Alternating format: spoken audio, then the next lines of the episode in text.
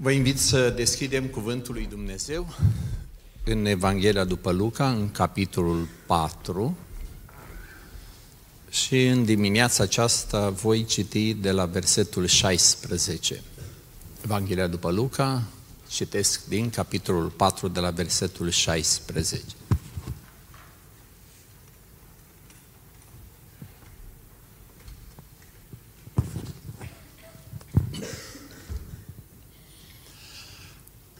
A venit în Nazaret, unde fusese crescut. Și după obiceiul său, în ziua sabatului, a intrat în sinagogă. S-a sculat să citească și i s-a dat cartea prorocului Isaia.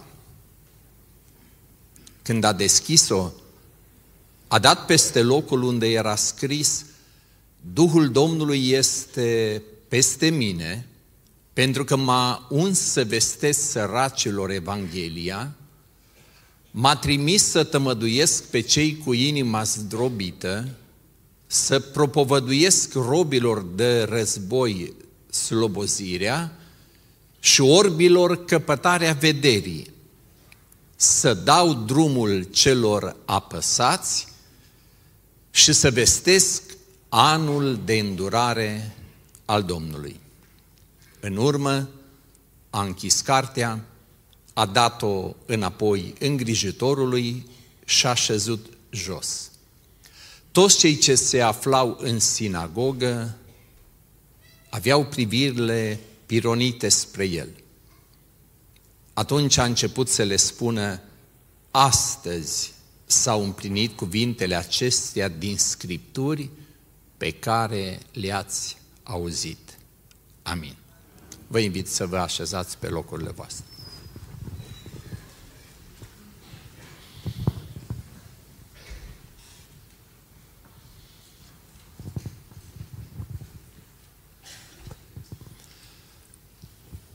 Mă gândeam la sărbătoarea aceasta și mă gândeam că aproape în orice biserică m-aș duce, dacă aș face un test, cred că cei mai mulți ar primi notă de trecere. Ce test am în minte? Aspecte ce țin, spun eu, de decorul Crăciunului, decorul sărbătorii. Cam toată lumea știe unde a venit Isus, cine au fost părinții lui, unde s-a născut Isus, cine a avut grijă de el, că a trebuit să fugă în Egipt, că au venit înapoi. Bănuiesc că personajele prinse în această istorie a întrupării Domnului Isus Hristos de obicei sunt cunoscute și poate chiar nu ne-ar fi greu să punem anumite cuvinte în dreptul lor care îi caracterizează. De fapt, unul din mesaj, cred că acesta va fi uh, să iau personajele prinse și să-i rog pe cei din adunare să pună un cuvânt, două în dreptul lor, care ne rămâne nouă în minte.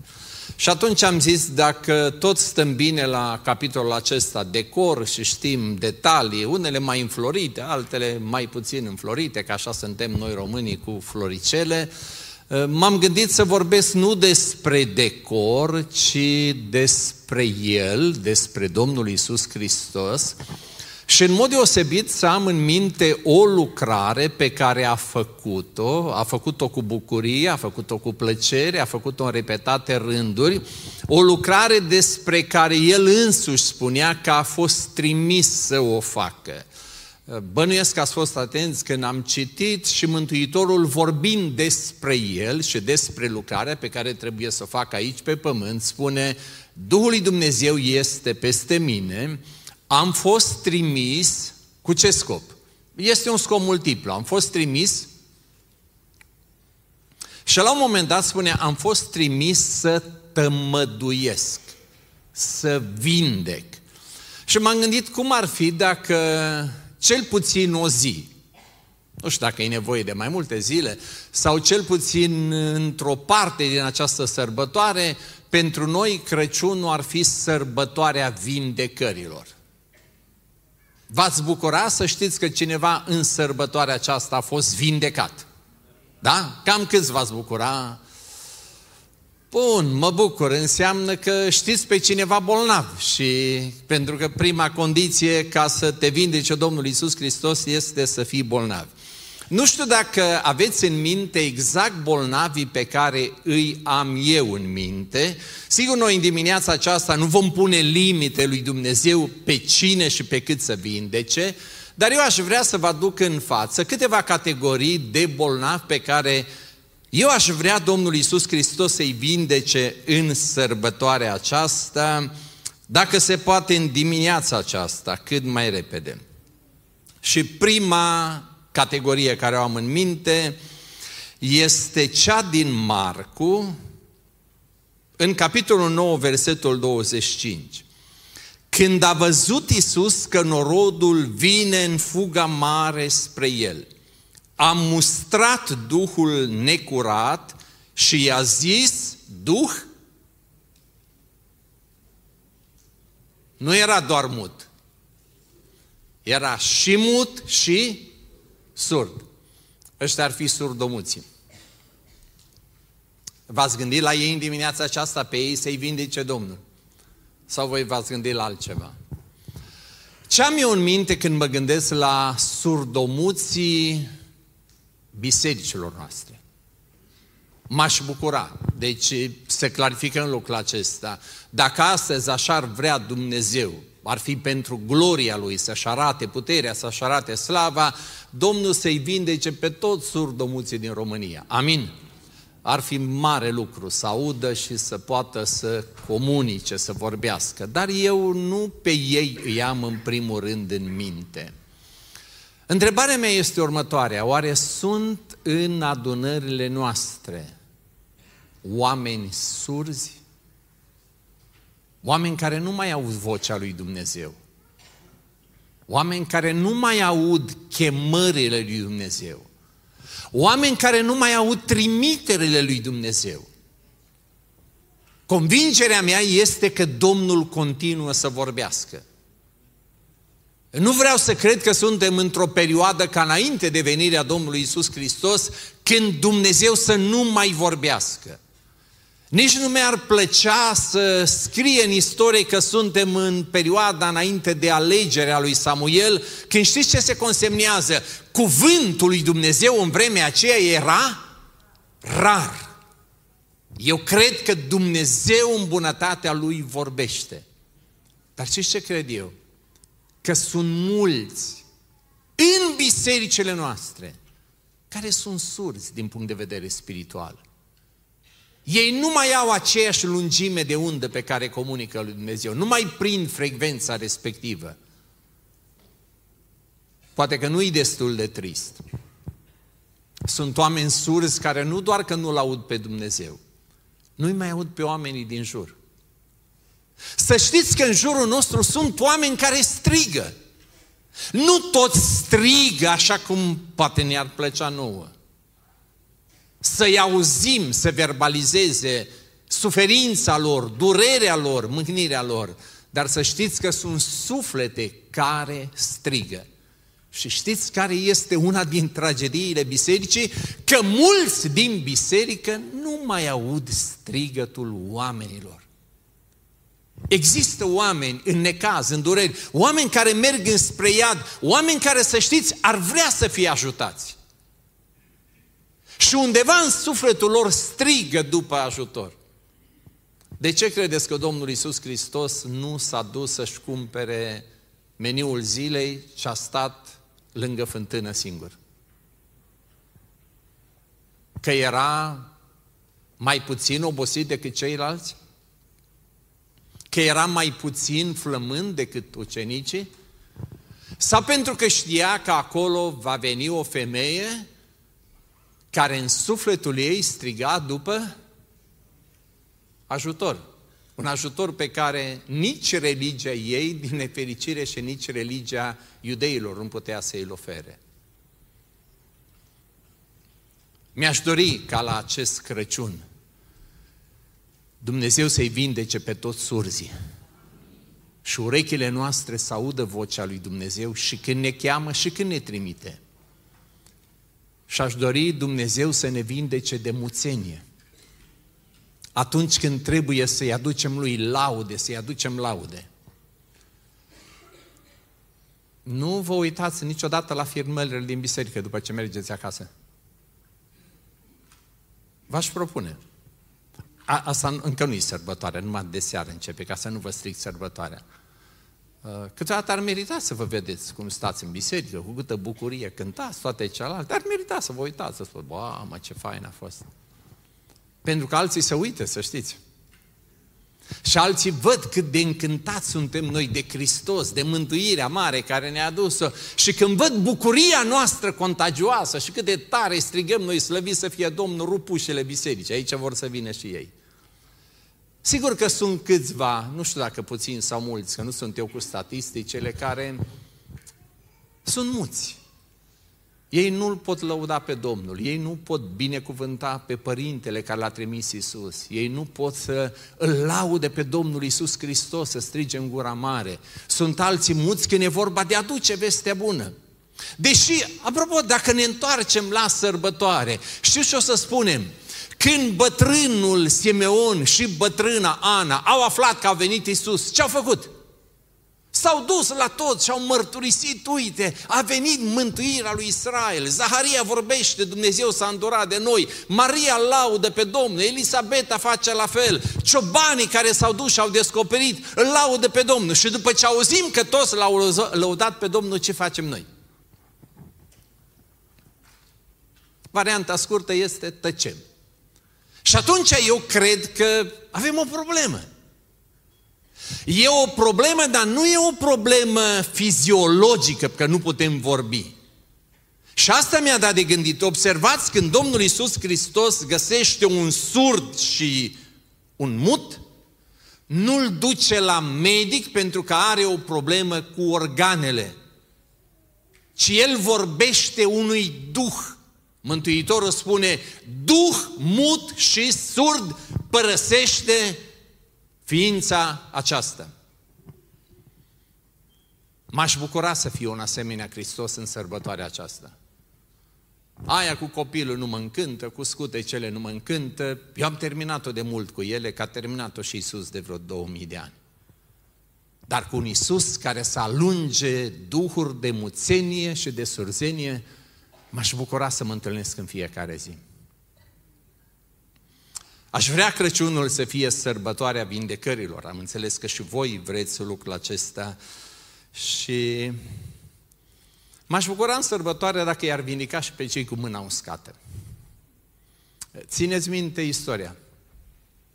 E chiar una frumoasă. Te duci în sinagogă, acum nu cred că toți veneau în sinagogă, că, dar evrei, nu credeți că aveau scuze ca și noi. Acum am de făcut aia, acum nu-mi place de aia, acum ăla, da. Întotdeauna când e vorba de adunări de oameni, îți găsești motive să nu te duci. Știi ce este curios? Că merge la sinagogă un om cu mâna uscată. Care era mâna? Dreapta sau stânga?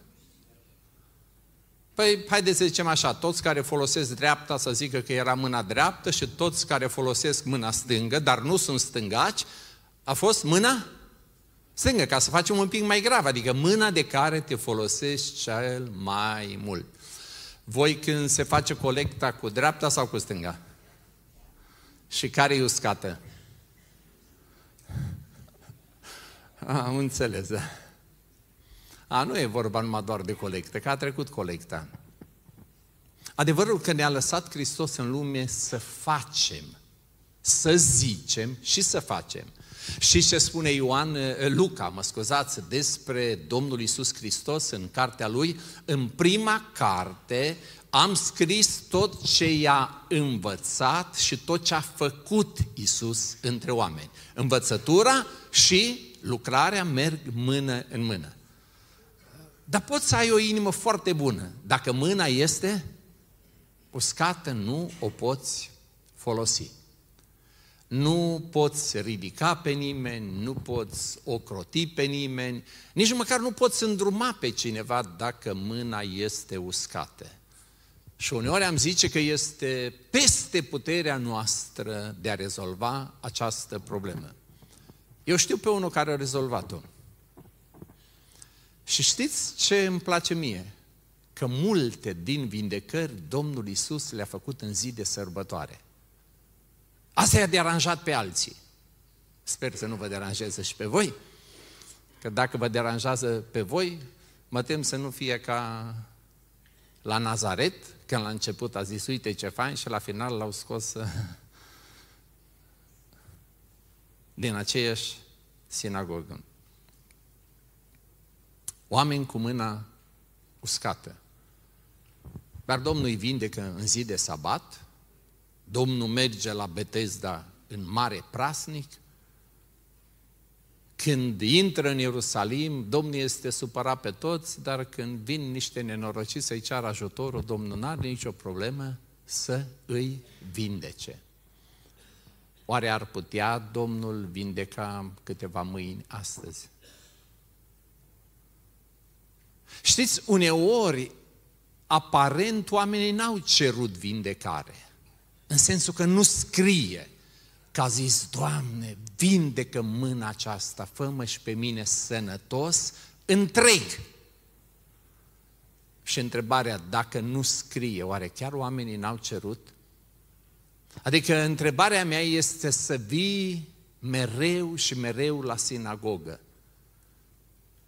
Oare nu este tocmai o dorință, o exprimare a dorinței? Doamne, îți mulțumesc pentru ce este bine în trupul meu, dar aș vrea să fiu sănătos în întregime. Am înțeles că Domnul se poate ocupa de surdomuți. Am înțeles că Domnul poate vindeca mâini uscate. Așa pentru că suntem aproape, poate întări și genunchi slăbănogiți? Ce ziceți despre o femeie gârbovă? Câți ani? 18 ani. Știți care este problema cu cei care sunt adunați așa? Că datorită neputinței lor ei nu mai pot privi cerul. Nu mai pot privi creația lui Dumnezeu. Nu mai pot privi oamenii în ochi. Dacă ar vrea să poarte o povară, nu pot să poarte povara pentru că ei înși sunt o povară. Și de ce să nu recunoaștem? Cred că și imaginea de spre sine, când te vezi în felul acesta, te cercetezi, trăiești într-o societate care îți spune că sigur starea ta este un rezultat al păcatului. Și stai și te întrebi, care este păcatul? Și te mărturisești înaintea lui Dumnezeu. Uneori nu-l știi, ai vrea să-l cunoști. Oare sunt oameni gârboviți prin adunările noastre, ce știți? Adunați. Și ce îi apasă atât de mult? De ce sunt atât de puțini oameni care au verticalitate? Ați observat unul din trendurile noi. Să avem biserici, cum? Verticale. Eu n-am bai cu numele, dar dacă noi ne chinuim cu biserici verticale, ascultați, ca să avem biserici verticale și ce ar trebui să avem? Deci biserica este cum sunt oamenii. Și degeaba încercăm noi să facem o biserică de un anume tip cu oameni dintr-o altă categorie. Pe noi nu numele ar trebui să ne intereseze. Ascultați, degeaba ne numim harul dacă Dumnezeu nu dă har. Ce credeți că... Degeaba ne numim speranța dacă Dumnezeu nu aduce acolo speranță. Degeaba spunem Isus Hristos, Salvatorul, dăm tot felul de denumiri la biserici, da? Noi putem să punem orice denumire pe tablă. Dacă oamenii de acolo nu sunt cei care atrag prezența lui Dumnezeu și cer puterea lui Dumnezeu și îl fac pe Dumnezeu să se manifeste. Ei, sigur, suntem în zi de sărbătoare și trebuie să avem speranță și Asta aș vrea să vedem noi. Noi avem un Hristos care vindecă.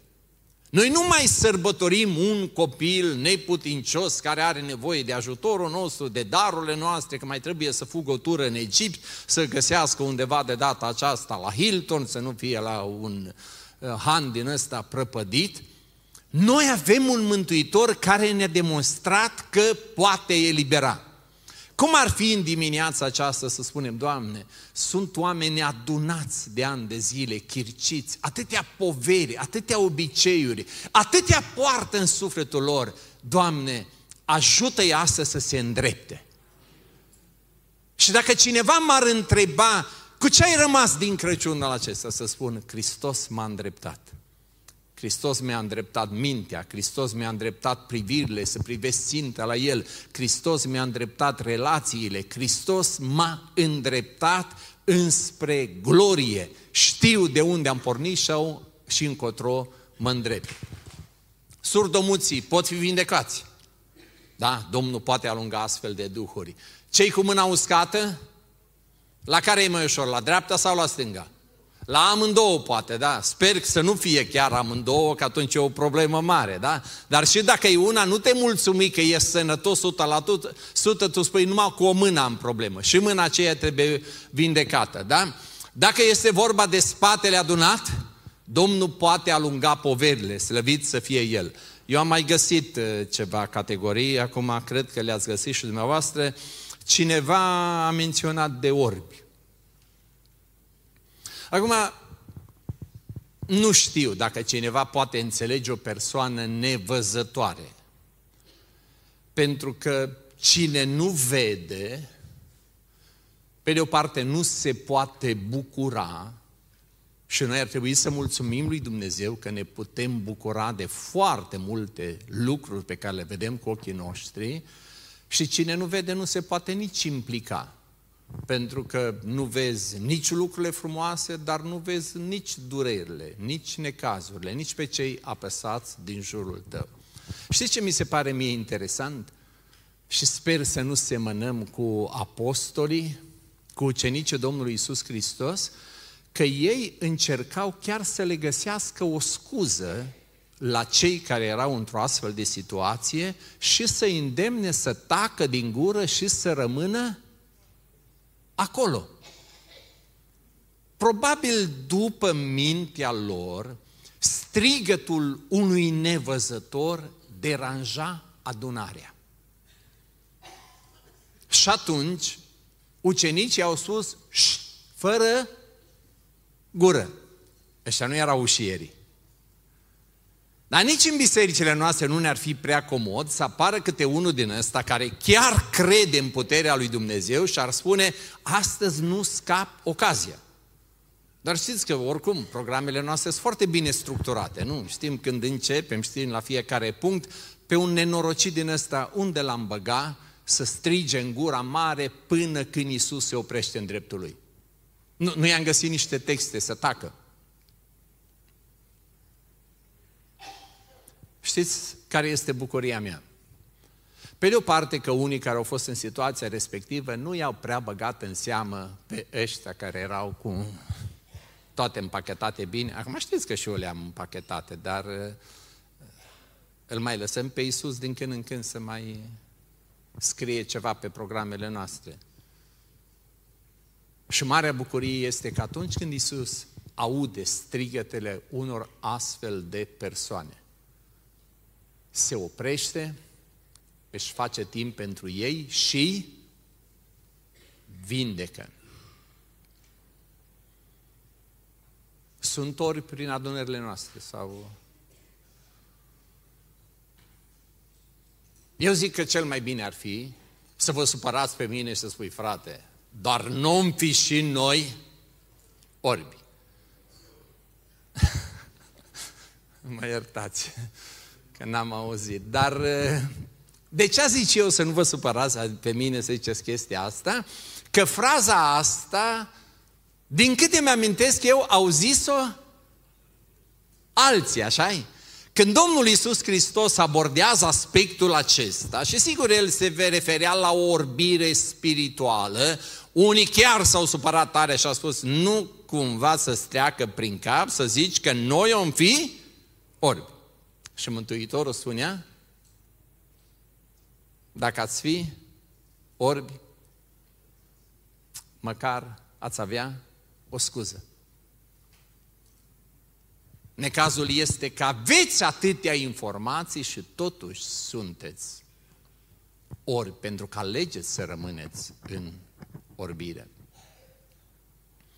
Ce bine că în ziua de astăzi nu mai sunt leproși. Că Domnul Iisus Hristos a trebuit să-i vindece și pe ei. Uneori la modul individual și avem și ocazie în care Domnul Iisus Hristos a vindecat câți? Zece, un grup. Ca mulți. E, particularitatea reproșilor, știți care era? Că nu mai puteau sta cu alții. Ei trebuiau să fie izolați. Și stau și mă gândesc, oare astăzi nu avem oameni ca indivizi, familii sau chiar grup, care, când e vorba de adunare, ce fac ei? Ei se izolează. Bine, nu toți au puterea să strige necurat, necurat, nu vă apropiați de noi. Probabil că unii strigă sfinți, sfinți, nu vă apropiați de noi, nu cumva să ne pătați. Dar, dragii mei, ce am constatat eu în viață? Că te izolezi pe păcat sau te izolezi pe sfințenie, izolarea este izolare. Și Domnul Isus Hristos nu a venit să ne ajute să ne izolăm unii de alții, Domnul Isus Hristos a venit să ne ajute să fim împreună. Și El ne-a transmis mesajul acesta că indiferent cum am vrea să ne divizăm noi, în mintea Lui există un singur păstor și o singură turmă. Prin Corint circulau niște duhuri ale separării, ale izolării. Eu sunt din gașca lui, eu sunt un pic mai bine, sunt cu Apollo.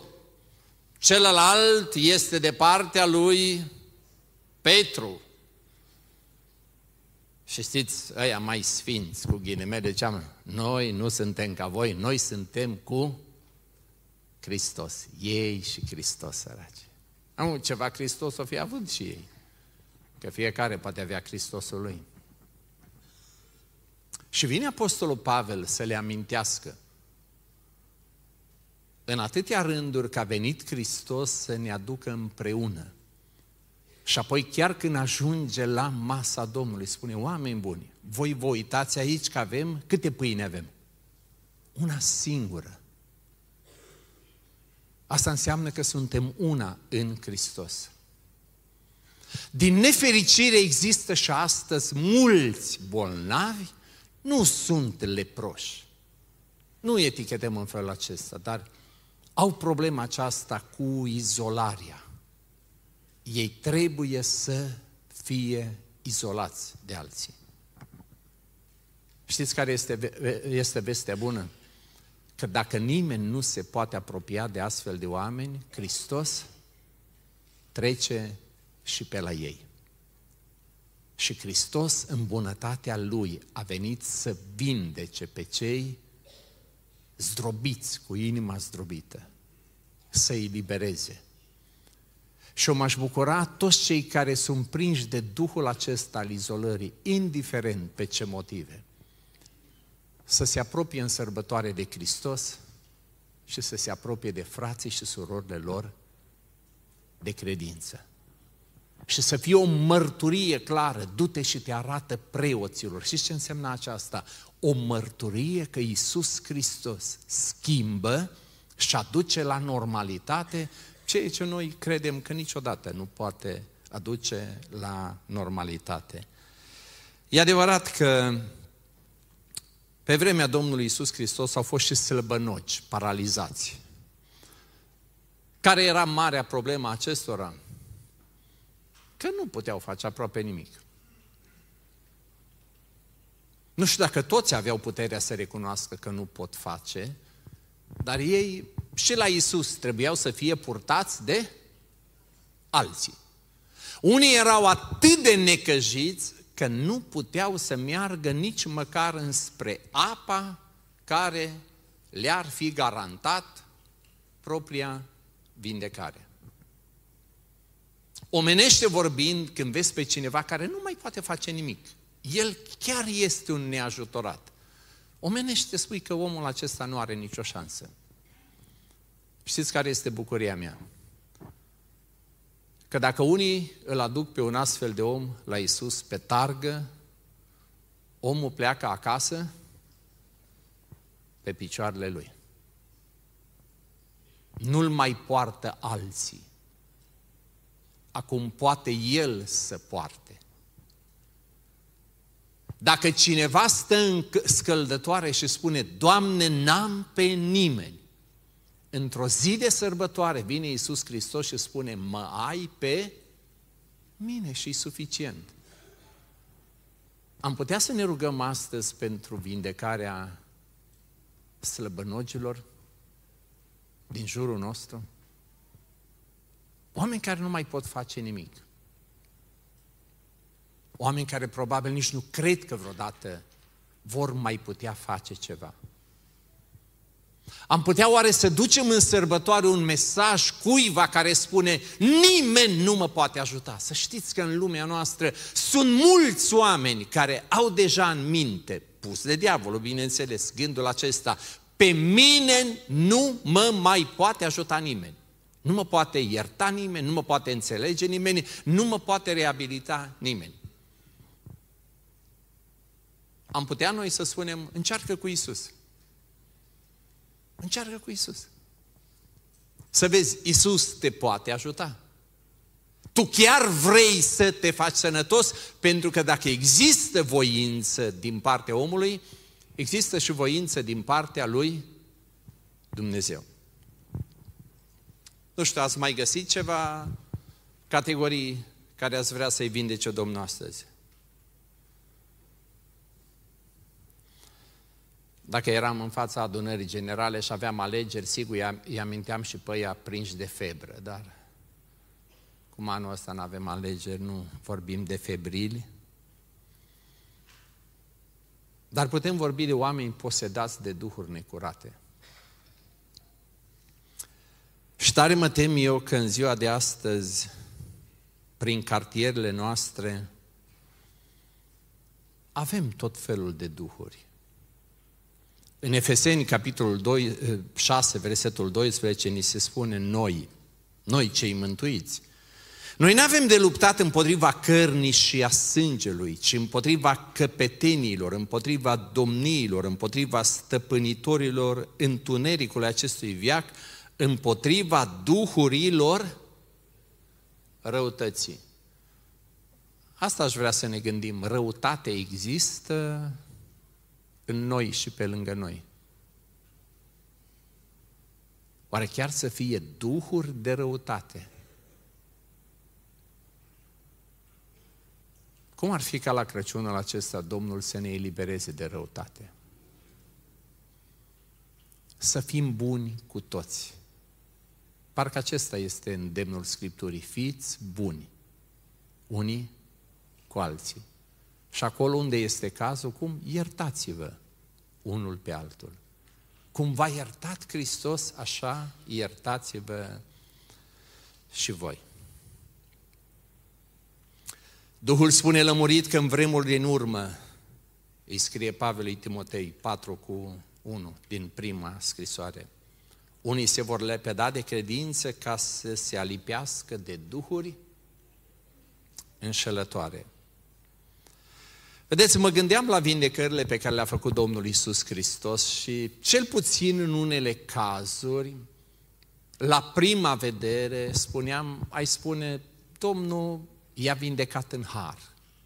Parcă nu a cerut nimeni pentru ei sau nu a cerut, n-au cerut nici măcar ei. Nu știu dacă a fost așa. Pentru că strigătele inimii de multe ori pot fi mult mai puternice decât strigătele glasului. Alții au fost vindecat pentru, vindecați pentru că au venit ei și au cerut milă, îndurare, au insistat și Domnul a fost bun. Chiar dacă unora le-a luat o perioadă. În cazul unora îi vedem pe alții care se implică, alții care îi aduc la Isus, alții care le vorbesc despre Isus. Că nu vorbim doar despre slăbănogul acela. Știți că îi se ducea vestea lui Isus și apoi spune cuvântul, când se ducea vestea, toți își aduceau bolnavii la Domnul Isus Hristos. În timp ce mă gândeam la vindecările acestea și nici nu știam exact ce să-i spunem Domnului. Să-i spunem Domnului să lucreze în har, să-i spunem Domnului să lucreze pentru că insistăm de atâta vreme, să-i spunem Domnului să se uite la credința lor, la credința noastră, să se uite la toate. Am văzut că sunt și alte probleme grave. Și mă gândeam ce facem cu ele. Pentru că mă gândeam la necredință și cât de periculoasă este necredința. Mă gândeam la fățărnicie, la invidie, la vorbire de rău, la lipsă de seriozitate și de alte lucruri. Și atunci mi-am pus următoarea întrebare. De câte ori ați auzit să vindece Domnul Iisus Hristos pe cineva de necredință? De câte ori ați auzit să vindece pe cineva de invidie, de fățărnicie, de vorbire de rău? Am observat că în dreptul acestor uh, stări și a multor altora, nu este vorba în primul rând de lucrarea care o va face Dumnezeu. Pentru că stările acestea sunt păcate pe care le acceptăm noi în viața noastră și Dumnezeu ne poruncește să ne lăsăm de ele. Dumnezeu ne poruncește să credem. Și pentru aceasta a venit Isus Hristos să ne ajute să credem în Dumnezeu, să credem în divinitatea Lui, să credem în lucrarea Duhului Sfânt. A venit Domnul Iisus Hristos să ne elibereze de ură, de dușmănie, de tot felul de păcate, invidie, lăcomie, atâtea și atâtea lucruri care îi apăsau pe evreii care se considerau atât de religioși. Așa că în dimineața aceasta sunt un pic încurcat. Da, sigur o să ne descurcăm. Nu știu, nu știu în momentele următoare îi, cere Domn, îi cerem Domnului să facă o minune sau ne pocăim și cerem Domnului să primească pocăința noastră?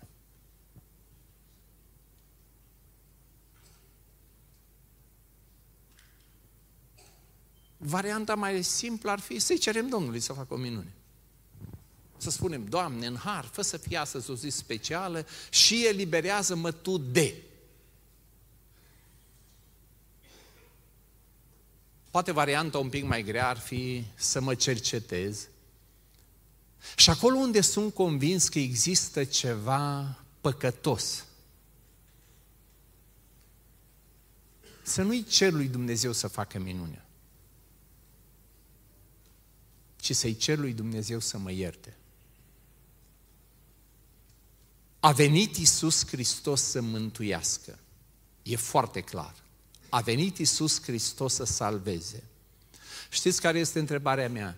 De câte ori a venit Isus Hristos să ne mântuiască?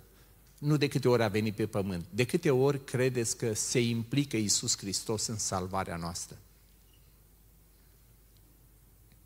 Și ce îmi place mie să cred? Dacă nu e așa, suntem pierduți.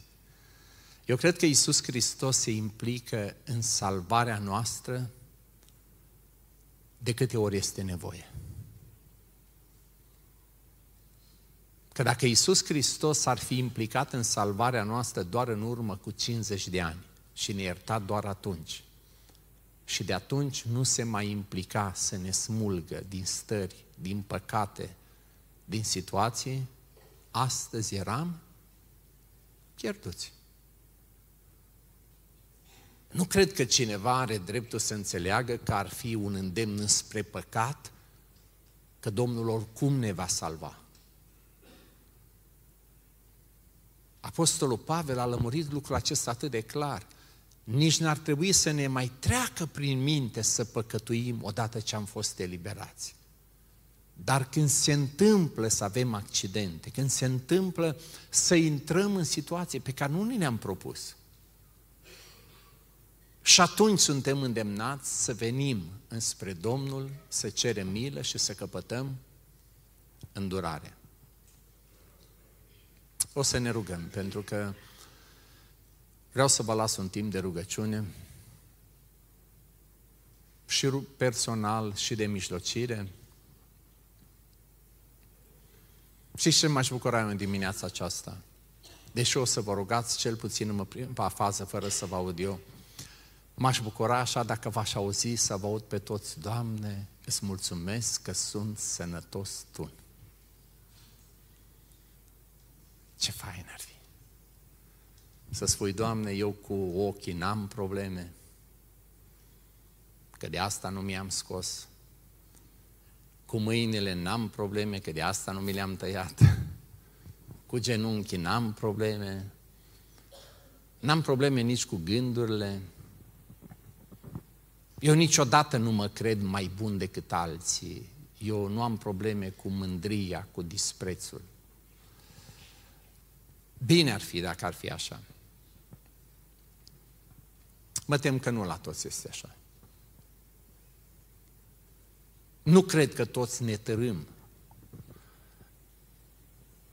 Speranța mea, chiar convingerea mea este că încă n-am ajuns în starea aceea cum a ajuns poporul lui Dumnezeu altă dată, în care profetul spune că din talpa piciorului până în creștetul cap, nimic nu mai era sănătos.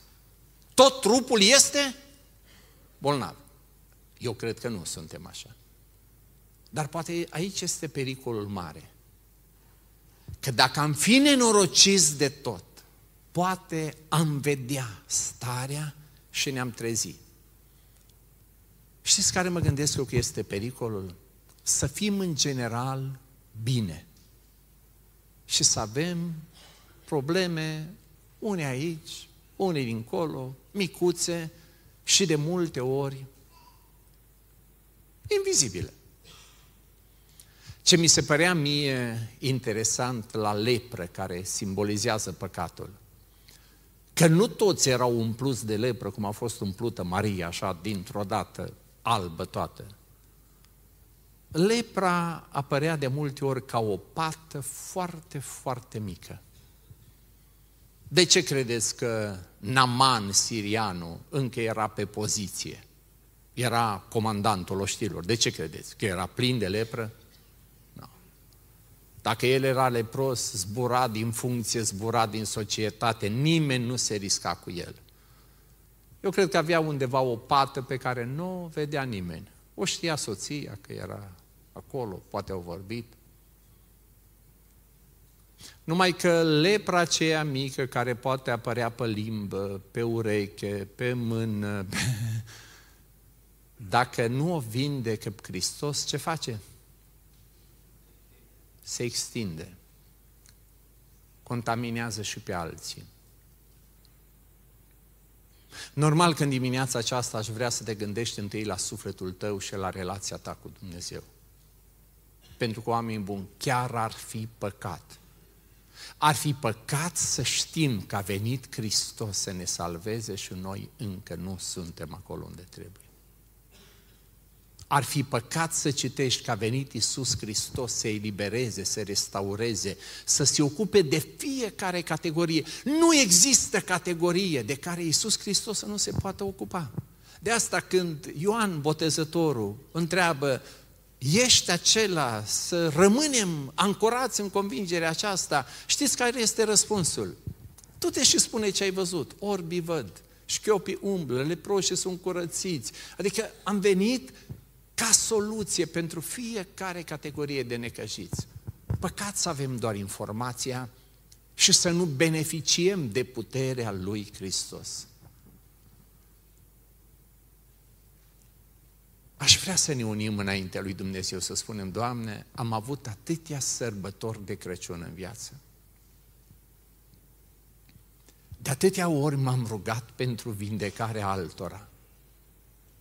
Și poate chiar ne-a ascultat Domnul.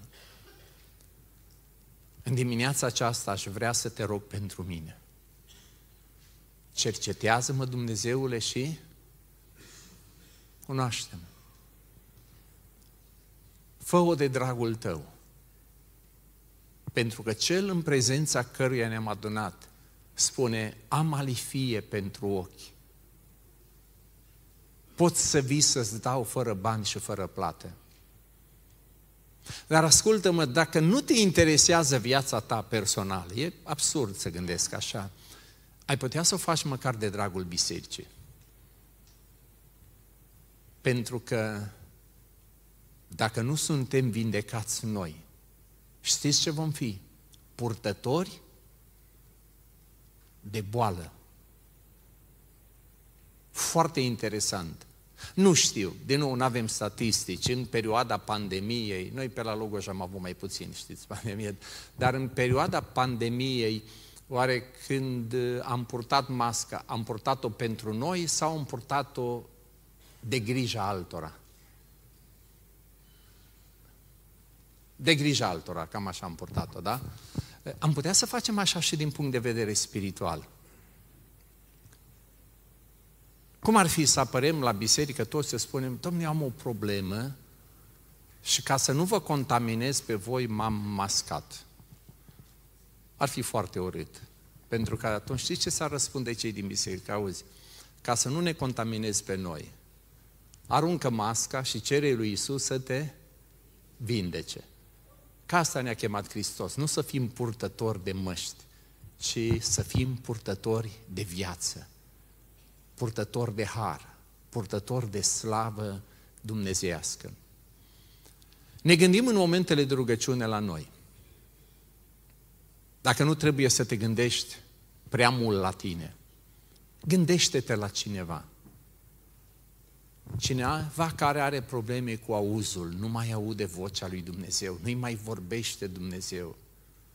Cineva care are probleme cu sentimentele, el nu mai simte nimic, nu simte bucurie, nu simte durere. Cineva care se uită la holde, dar nu le vede coapte gata pentru seceriș. Deși Domnul spune că sunt gata. Cineva care ar putea să facă ceva pentru Domnul, dar nu, nu aude niciodată trimiterea lui Dumnezeu. El, dacă aude, aude selectiv. Doar veniți la mine, cei trudiți și împovorați, dar niciodată duceți-vă, faceți ucenici. Oameni care nu mai pot umbla pe propriile picioare, oameni care nu mai pot ține spatele drept, oameni care nu mai pot vorbi, oameni poate cei mai gravi care nu-și mai pot folosi mintea sănătoasă și nu mai discern între grâu și neghină între lumină și întuneric. Frați și surori, dacă n-aș ști cine este Hristos, aș fi unul dintre cei mai disperați oameni. Pentru că circul mult și văd multe. Și din anumite puncte de vedere și și spune, suntem o generație pe marginea prăpastiei. Dar știu cine este Hristos. Și vă aduc aminte că El a venit în puterea Duhului Sfânt să tămăduiască, să aducă vestea bună. Celor cu atâtea probleme, săracilor din atâtea puncte de vedere să le aducă vestea bună, pentru că El este vestea bună.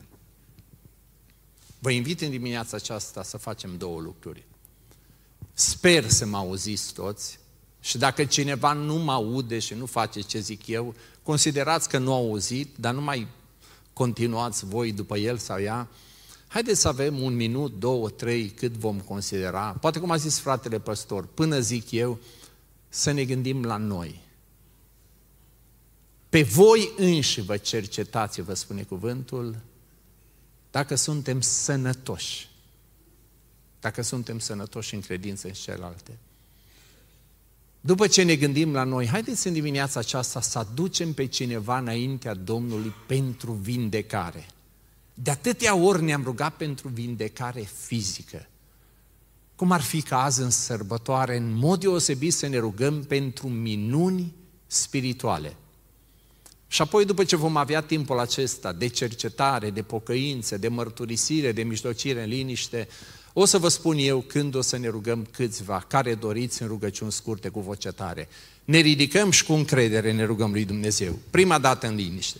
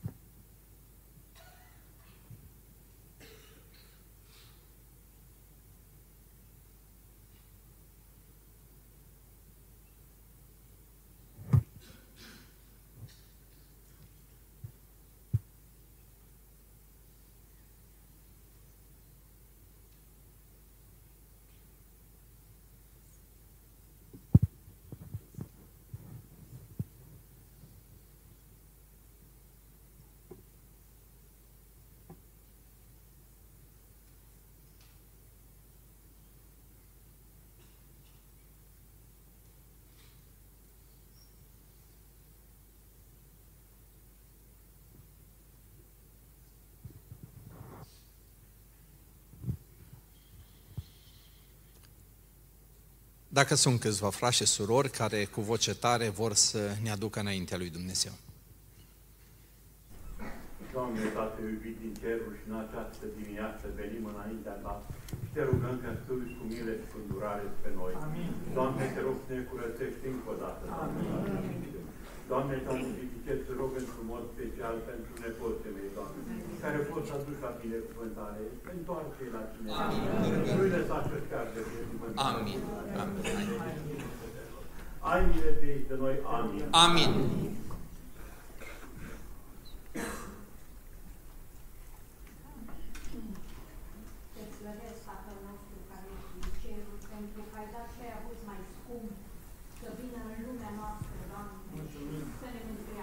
Amin. Mulțumesc că ai răsit gloria cerească. Îți mulțumesc, o Doamne, că m-ai mântuit. Dar, Doamne, am nevoie încă de curăție. Ajută-ne. Ai milă. Te rugăm, Doamne. Aș dori, Doamne, să spun eu care eu sunt atât despre mine, eu și casa mea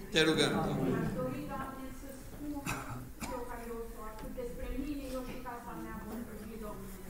Amin. Curățe și de biserica noastră. Amin. Să-ți leagă de orice lanț. Te rugăm, Doamne. Te rugăm. Și toți împreună să-ți aducem închinarea și slava care o meriți. Fii binecuvântat pentru toate. Amin. Amin. Amin.